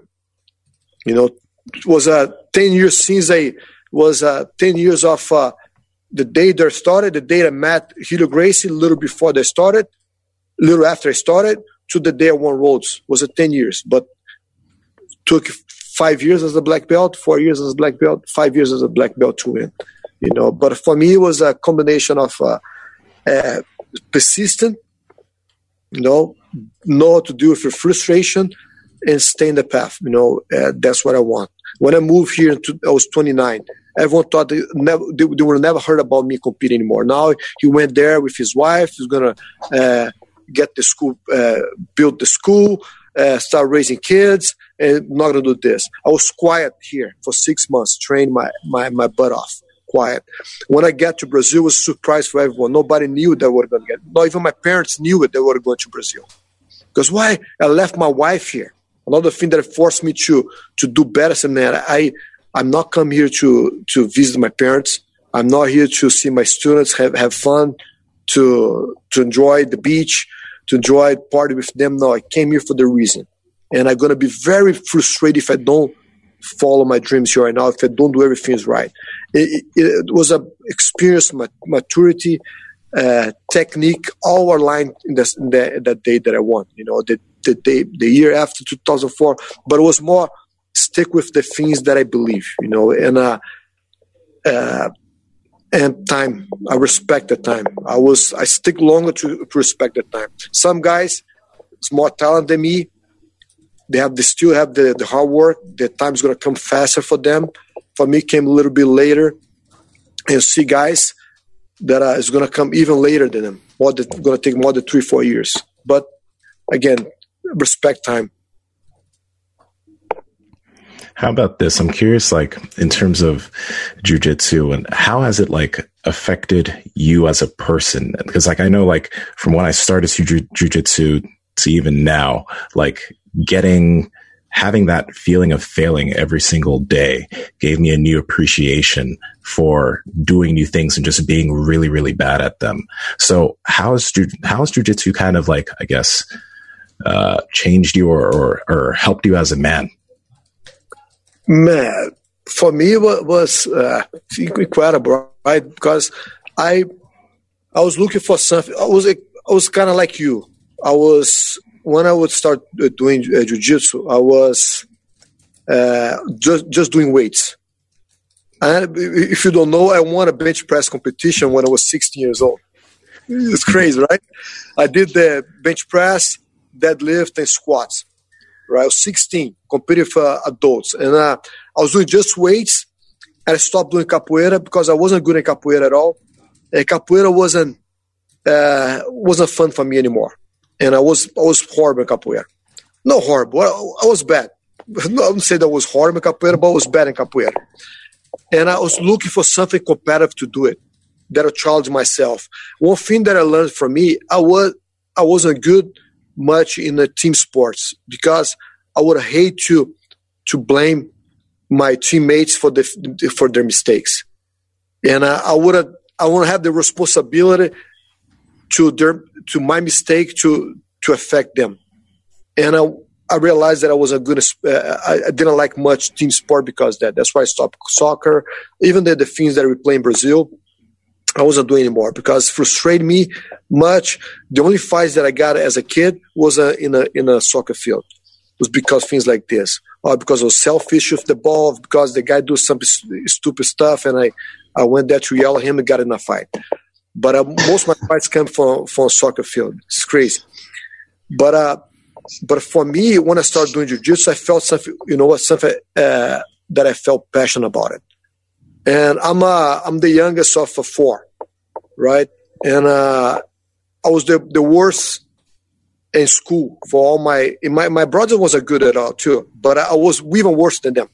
It's because I was going to school and I never saw something there that I would have helped me in my future. It's crazy to say this. It's just completely stupid. Sorry, kids, don't do what I did. but uh, I felt like was sitting there. Nothing took my attention. If, if you ask my parents now, I said the only problem Cássio gave to me was a school. He was would would attract me school because my school I was I, I was in a, in a, private school. In Brazil, most we the parents sacrifice to do a private school for us feel middle class, right? It's they're gonna sacrifice to give a, a private school for you, and it wasn't any sports related. I would say that if you have a sport related, they force me to to be better in school, but nothing. They they they, they give they, they have a treatment for me. Oh, if you do school, if you do good in school, you can play uh, uh, soccer. If you do school, you're going to wrestle. If you, if you go to school, you're going to uh, play judo. They didn't have anything those, things for me. And I was there in school. I was I barely finished my, my high school, and my my parents okay, I have to do college right now. I said no, I want to do jiu-jitsu. They do what? I say yes. I gonna I gonna make my living jiu-jitsu.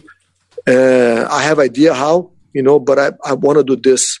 I want to I want to compete jiu-jitsu. I want to I love this. I want to compete.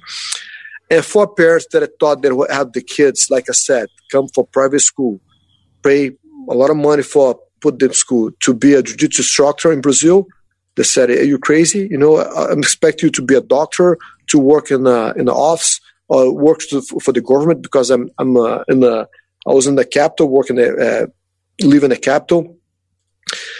I said, "No, uh, I want to I, want to do this." That's when I my my parents, my dad said, you know what, the grace is the best. Why not? You know, that's when I saw my my my parents, my dad say, you know what, this kid know what he wants.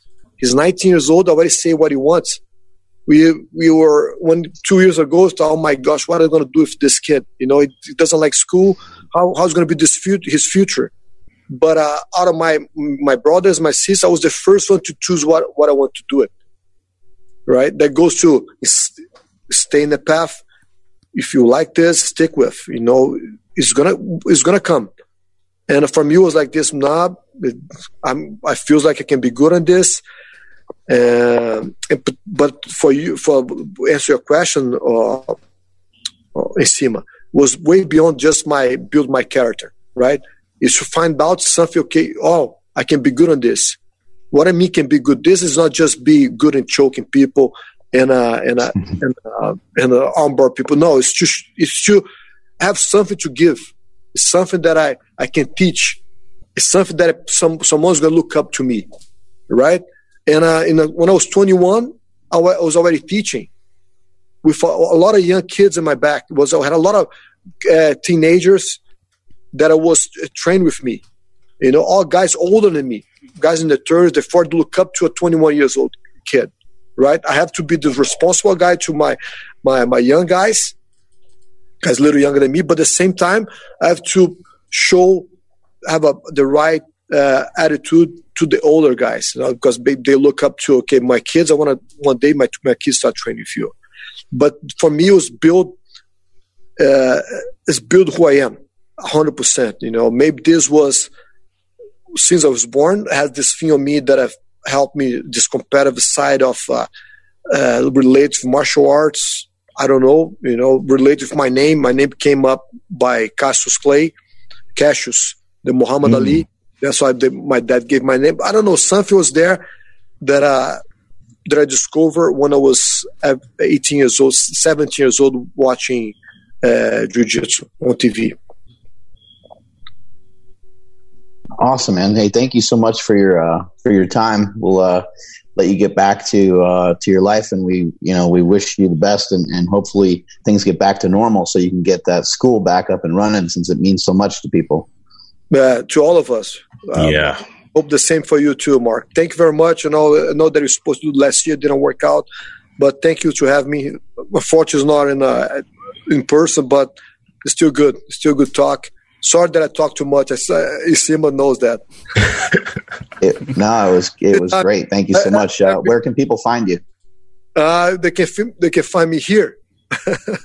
no, they can find. Uh, uh, yes, the school uh, have a we have a you can find me everywhere, you know, because if you if you go to uh, eighty percent of the martial arts school here in Sacramento, it's going to come from one of my black belts, and uh, if you tell that you know me, you you're my friend, online friend, they're going to treat you well. But uh, we have a school here. You can find cassiowerneck.com.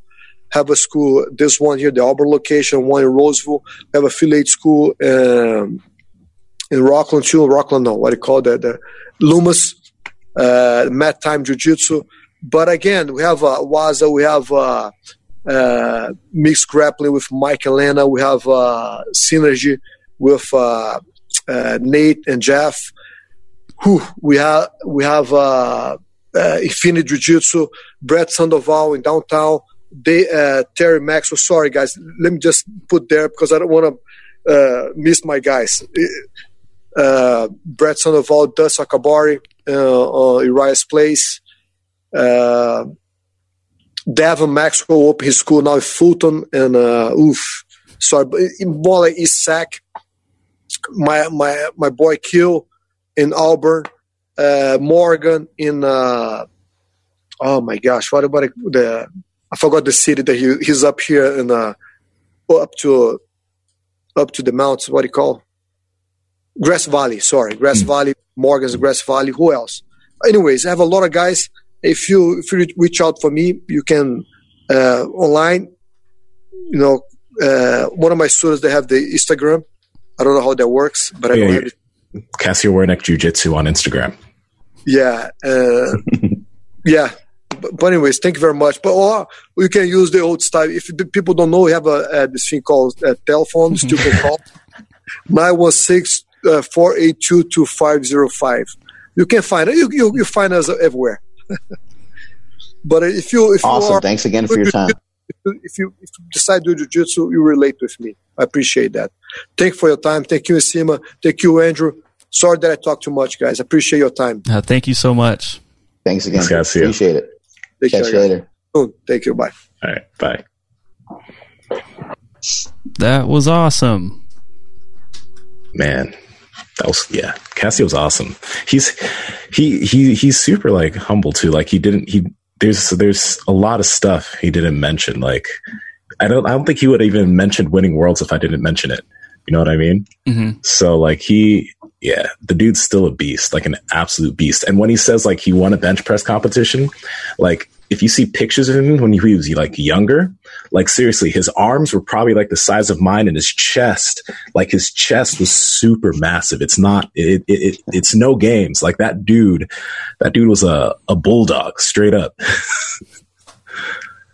yeah, uh, was super cool, man. It was great hearing uh, some of his stories and some of the stuff he talked about. I mean, how relatable was it? You know, we were just talking about school the other day and how we don't like the way that schools run. And then he talks about how he runs his school, and he talked about how uh, you know the success of the school, and you talked about how kind a lot of the people are, and he talked about empowering other students and letting them be creative. And you know, we were just talking about this uh, yesterday. So um, I, I don't know why that happens on this podcast every time.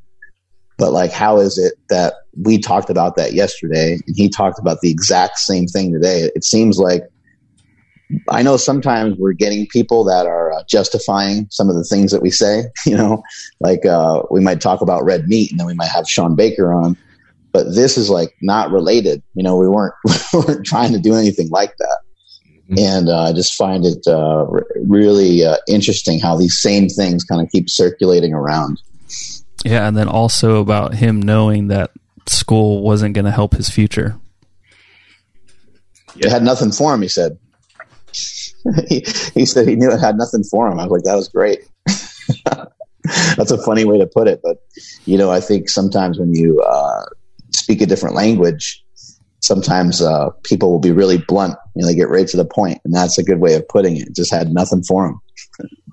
hmm I think it's like I find it so wild how like before the time of like social media and all of this stuff, right? He he barely spoke English. He comes here and he opens up a school, learns English, um, opens up multiple schools. Like he he's an immigrant business owner, and he's he's been able to build something in the United States here that has like honestly like it. All of the schools here stem from him, but when you also think about it, those instructors are able to teach jujitsu, provide for their families, provide for their communities of the, the people that go there, all because of him starting these schools here. Like just the community that stems from what he started.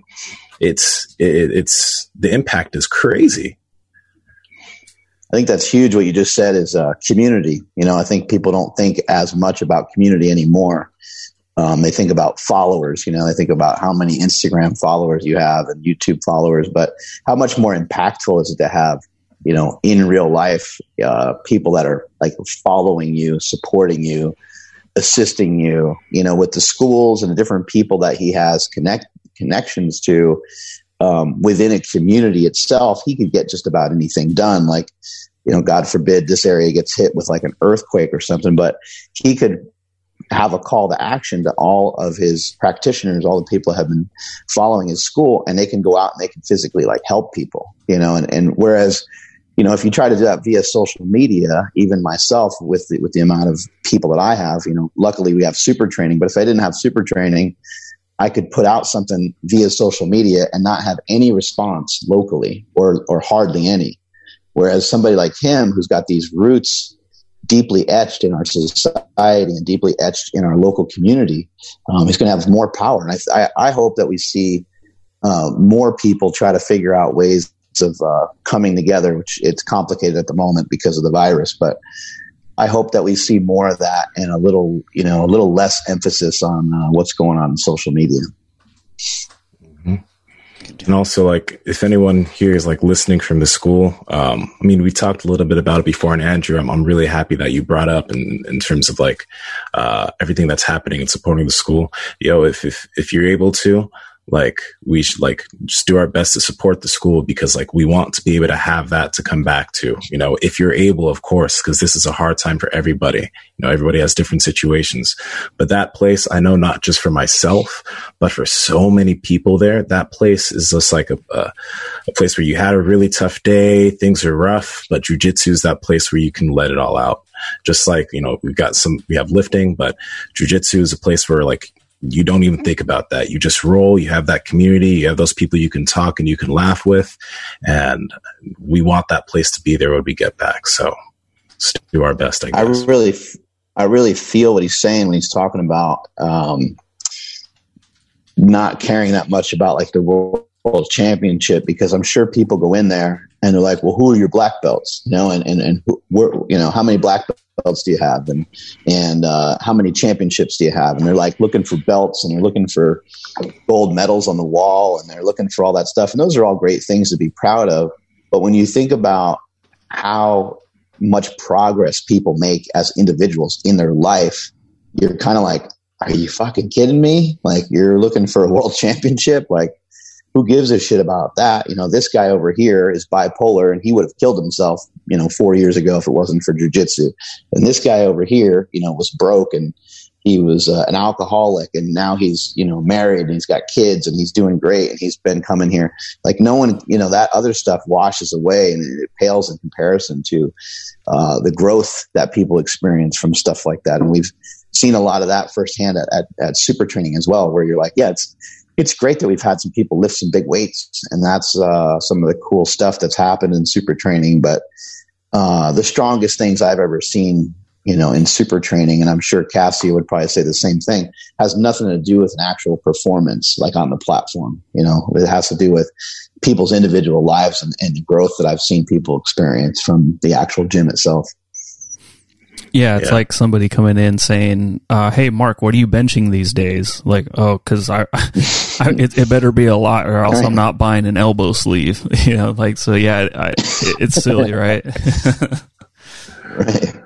No, but jujitsu, like I, I was curious about um, asking him the effect that he sees it has on kids because, like you, you, you hear there's so many kids in terms of their self confidence, and it's just it's just massive the effect that it has. Just like you know playing sports does too, but I feel like it's a little bit different, just because you know, like I mentioned, the uh, getting getting that dose of really really tough failure, like physical, you know, trust that your partner's not going to make you pass out. Getting that dose of that every day as a kid, I feel like that that might be something different. You know, I don't know. It's it's definitely uh, different because you know it's so it's so physical, like physical one on one with somebody else. You know, if you if you play basketball or if you play football or something like that, a lot of times, you know, people will say, "Oh, you're no, you're in a fight. You're in a one-on-one fight with the guy in front of you," and you're like only kind of are. You know, it's not really you're not really in a one-on-one fight. Um, you might be kind of wrestling around with the guy in front of you if you're a lineman or something like that, but it's it's just way different. You're utilizing football techniques or utilizing basketball techniques. You're not really trying to uh, like physically dominate the other person um, making them surrender, making them tap out. You know, they don't even have the option to do that. You could just kind of whoop their ass all game, and, and, they don't have they don't have an opportunity to ever admit like, "Hey, man, you you killed me the entire game." so, sometimes after the game, but it, it, jiu-jitsu is way different and even getting comfortable you know uh, with with wrestling or any of that stuff getting super close quarter, quarters with another person and as he was saying trusting in your partner that you're training with because this is not you're not really fighting every day. You're practicing uh, a martial art. You know you're pa- practicing something and in order to practice that properly it's a two-way street. You need to learn from each other. You can't just be out there annihilating each other every single time. So i think you know if, if you could imagine if every kid just had to go through that whether it be wrestling or jiu-jitsu um, I, I, actually think it would be really, really valuable to all Amer- all any anyone, you know, not even just Americans, but I think it would be a really valuable thing to go through in school. And you know, when it comes to like physical education, it's like, oh, you know, so and so he can't run because he's got knee, you know, these knee issues, he's out of shape. But everyone, everyone can grapple, everyone can, you know, wrestle around with each other. And I actually think it would be I actually think it would be great if that was taught in school. Why not? Andrew, does this make you feel? Because uh, you know you were talking to me about wanting to to head in and uh, get started with it. Feel, uh, dude? Yeah, absolutely. It it only made it worse, and then especially him kind of giving uh, Waza, which is like it's probably 10 minutes away from where I'm at right now, giving yeah. the stamp of approval on that. I'm just like, oh my gosh, dude. Um, yeah, th- there's the the big hurdle of what Mark was just saying, like to to be uh, like wrapped around somebody or have them wrapped around me, and then like we're sweating, and then it's like you know I got weird stomach issues. I'll probably be the guy that's like farting in the corner. You know? so it's like small things like that. But then also hearing uh, what you're saying, how when you got there, everyone was just extremely nice, and that culture that he was able to build at at his place, but also that same thing kind of feeding into everywhere else that he's been associated with. Yeah, it, it absolutely made everything even worse. You know, it's like like God, like damn it, like I, I just need to, I just need, I just need to walk in there and just you know see what it's like and experience it. Um, there is the financial side of things that is also mm. a huge hurdle, but I mean, I don't know. It's it's. I'll figure out a way, right? Like it, it won't be you know, like the end of the world if I add another bill to the month, hopefully, um, as I look over at my fiance. but yeah, no, dude, it, it is, uh, it was very motivating to, to have him on and kind of, that's why I kept asking him questions about like, oh, so what happens when a new guy comes in, you know, and, and mm-hmm. so yeah, and I, I, like your questions about like, oh, say there's a guy that you know says he wants to do jujitsu, but he wants to work on it and get in shape, and I can see Mark smiling down on the bottom, just like, yeah, I think he's talking about me. mm-hmm. nah, it's not just Mark. Yeah, we have that happen. Yeah. yeah. we have it happen a lot of super training too. You know, where people are like, "Oh, I got to go train in a different gym before I start powerlifting." You know, yeah, we see it a lot. Mm-hmm yeah, the only way to do it is to get into it, right? Yeah, that's yeah. it. it's going to hurt either way. yeah. And what, what's really cool is like he kind of got into it when um Nsima you were asking him about like what what has it done for him but like in the uh like we'll just say like in bodybuilding like every everybody on the outside thinks like oh the the best benefit is going to be you're going to look super jacked and you'll be in great shape. But at the end it's sort of like oh wait no now i have this discipline i have this mindset i have all these other things that came from it. So Nsima what do you think is the like the the the best benefit you've gotten from jujitsu thus far? Um being okay with like being okay with like being really bad uh, and not necessarily being okay with it, but understanding that I can just, I continue tackling the problem, continue tackling the problem. Um, no matter how many times I fail at it, because I mean, alluded to it before, like in the beginning, I was getting my my my ass tossed to me in so many different ways, like so many different ways. People were demolishing me, and it didn't help that I was big because then it was more so of like a okay, I really want to demolish that guy. And not not demolish and like uh, they would try and hurt me or whatever, but they would be like you know. Uh, uh, to, to, to beat up a guy that looks so large, it is, it's like, yeah, like your muscle doesn't matter and it doesn't, but learning that I can just keep tackling something and get good at it, um, was, was really good. Cause like I said, I mean, it's really rare that you come across something in adulthood that's totally new and totally foreign. You know, I, I don't have, never had grappling experience, um, never did it a sport like jujitsu. So it's not like I was coming from a wrestling background. Um, and being totally fresh, I think it, it gave me a lot to utilize in just my day to day, what I do and learning. Well, you're a really good athlete, you know, and, and there's probably not a lot of things that people could figure out how to beat you at. So, you know, they have the opportunity when you're new to, to get you you know, in the beginning, and they probably feel like, hey, like this is my, this is my kind of, this is my opportunity, you know, to get to get one over on you. And after a while, I'm sure all that wears off, and no one cares. But you could kind of point out, you could say, hey, you see that guy over there? I, I choked that guy out. People are like that guy over there. I don't think so. I don't think you really did that. I'm like, nope, I did. Yeah, oh, they did. They did. and just by the way, I, I want to say there's there's never any malice at Cassio's when they were beating my ass. Like they were they were beating me up, but it was in a very uh it was uh yeah, there there was never it was never like, ah, gotcha, bitch, you know. so no one did a victory dance. No, no one did a victory dance. That's awesome. I was going to ask, so thanks for clarifying that. That's pretty good. That's cool. Yeah. Yeah. Cool, man. I'm gonna uh, get some training in later today. How about you guys? Yep, I'm going to come in later and get some training in. Already did it. Go in and get some squats. Yeah. There you go, Andrew. Yeah, I did. Um, I did a markbell.com workout this morning, and then I finished it off with nice. uh, with some more um, some more lunges. Um, I, I, I was just curious. I'm like, let me see how long it takes me to do this. So I did 10, 10 laps. I don't know what that equates to as far as like meters or anything, but I did that, right. and it took me like right at 15 minutes. So Damn. Yeah. So I, that's you know it's lunging and then like a maybe like 30 to 45 second break in between you know uh, going down the stretch of the uh, the turf um, so yeah uh, starting tomorrow it, it's gonna step up a little bit more to being more consistent with less breaks um, but uh, it's been fun, man. My, like I, I haven't felt my legs feel this like uh, juicy in a really long time, and it feels great.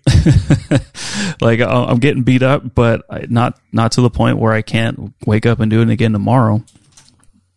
You build up some good resilience to it, like uh, when you squat really often or you train your legs really often. It like it doesn't take long. You know, it takes just a couple of days, really. It feels like, and then they start feeling better and better. Yeah, well, like day one, like after the third lap, I'm like, oh shit, like I don't think I'm going to be able to get five laps in today. And then now, like, I, I don't really start getting too tired until like the fifth time up and down. So I'm like, hmm, mm-hmm. all right, this is working. This is very, this is really cool. And then uh, another um, side effect is I've been freaking starving lately. I've been really, really hungry. Like fasting is like I'm gonna have to open up that feeding window because like my my metabolism, I don't know what's going on. I'm assuming it, it's because of the lunges because as soon as I started, that's when like my hunger level went like through the roof. So that's been a really cool side effect, and I'm pretty excited about that. yeah, burns a lot of calories, that's for sure. And your body keeps track of that shit. Your body's like, hey, dude, what are you doing up there? You know? Yeah, yeah, definitely. Oh, also, Cool. um, there's this guy named Gil. Shout out to Gil. He uh, he's not a client of mine or anything, but he listens to the podcast. He actually trained a bit at Super Training. You, you guys might have probably seen him around, and then he started doing jujitsu too. He's uh, he's lost a lot of weight on carnivore. Um, he's a white belt. I think he's in his late 40s or early 50s. But he's I, I when I when we were having jujitsu before this whole quarantine happened, man, I saw him in there quite a bit, learning it, do going at it. Um, doing carnivore training and he's just like he's been killing it so man i know you're listening just during this whole quarantine man keep your tra- training going dude don't stop now i'll see you back on the mats Yeah, I've seen, we've seen him in a bunch of times at Super Training. He comes in on the weekends. Mhm. Um, he also follows a bunch of stuff on markbell.com. Um, he's he's spoken to both of us. Yeah, he he was been pretty consistent. So that's really cool to hear that he's he's jumped on the jujitsu train. The Yeah, jujitsu. he's killing it Speaking of uh, markbell.com, we mapped out eight weeks of home workouts. And in addition to the home workouts, that's kind of assuming you have a little bit of equipment. We did eight weeks of just body weight stuff. So all that's available. And I made it free because I just understand, you know, this uh, rough time everyone's going through. Um, in order to get free access, you do need to type in your email and stuff like that. And then, um, you know, after the month is over, after it runs through four weeks, um, you you would get charged. But if you don't want to get charged, you can just sign on out of it. I got no problem with that. So it's just the way the site works. It's the way that it's set up. There's not another way to really do it. Um, what we're going to additionally do is I'm going to present you guys with some uh, free content on my YouTube channel. In addition to that, when you go to the website, which is not set up quite yet, um, there'll be a free video there that changes like weekly. So over the course of the eight weeks, you're still going to be able to see that without even entering anything in because I just know that you guys are getting stir crazy, and I know that everyone wants to keep moving, and so I thought this would be a good way to, uh, you know, help help encourage you to keep moving around. Andrew, take us on out of here, buddy. Dope. Thanks, Mark. Uh, yeah, shout out to Piedmontese for sponsoring this episode. Um, all links, everything will be in the, uh, the YouTube description and iTunes show notes, along with all our social media stuff. But if you guys want to hit me up, it's at I am Andrew Z. Uh, please make sure you're following the podcast at Mark Bell's Power Project, at MB Power Project on TikTok and Twitter. Um, Facebook, YouTube, in the what's LinkedIn. We're all over the dang place. Um, yeah, uh, if you guys wherever you're listening to this, go ahead and do a little screenshot, tag any one of us. It's really cool. I, I really like seeing like you know, especially if you guys are on a ten minute walk and whatnot. Um, it's, it's just awesome to see. So thank you guys for, that have done that. Thank you to everybody that's been uh, rating and reviewing the podcast on iTunes. That is such a huge help. We'll never be able to thank you enough, but we'll do our absolute best. Uh, and Nsima, where are you at? Um, real quickly, Andrew said, keep doing those 10 minute walks. And then after that, head into a little bit of a squat. If you want to make it 10 minutes, like a 10 minute squat, go ahead. Go ahead and do it. Um, you can find me at Nsima Inyang on Instagram and YouTube, at Nsima Inyang on TikTok and Twitter. Mark? Hell yeah, that was a lot of fun uh, with uh, Cassio. He was uh, he was fantastic, and we've been hearing so much good uh, information about him. What a great mentor he is. What a great leader and coach that he is. So I can't wait to uh, meet him one day in person. Haven't had the opportunity to do that yet, but we'll get that uh, squared away when all this virus stuff uh, passes us by. Um, lastly, I just want to thank my friend Jesse Burdick. He's the one that helped put together a lot of the programming that you're going to see on markbell.com, the body weight stuff and the uh, the home workouts and things like that. And then also, I have a little announcement to make here. Congratulations to Jesse and his wife, Katie Hogan. They have a baby on the way. So Wow. uh, that that's really exciting. You know, some of you that know Jesse, he has uh, twin girls, and uh, those girls couldn't be more excited and more pumped. And uh, you know, kind of a scary time to have something like that uh, happening, but uh, hopefully, the baby won't be born until you know, hopefully this mess gets a little bit more uh, more cleared up.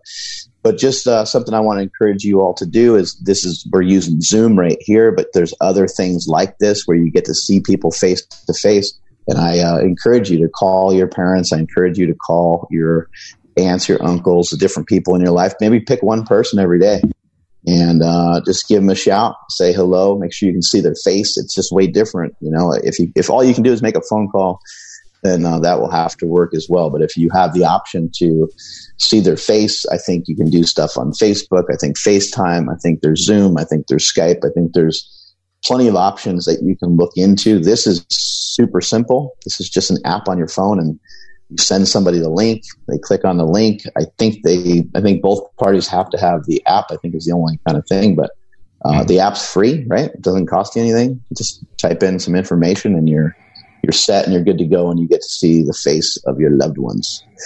Strength is never a weakness. Weakness never a strength. Catch y'all later. Power Project crew, thank you for checking out this episode with our boy Cassio Werneck.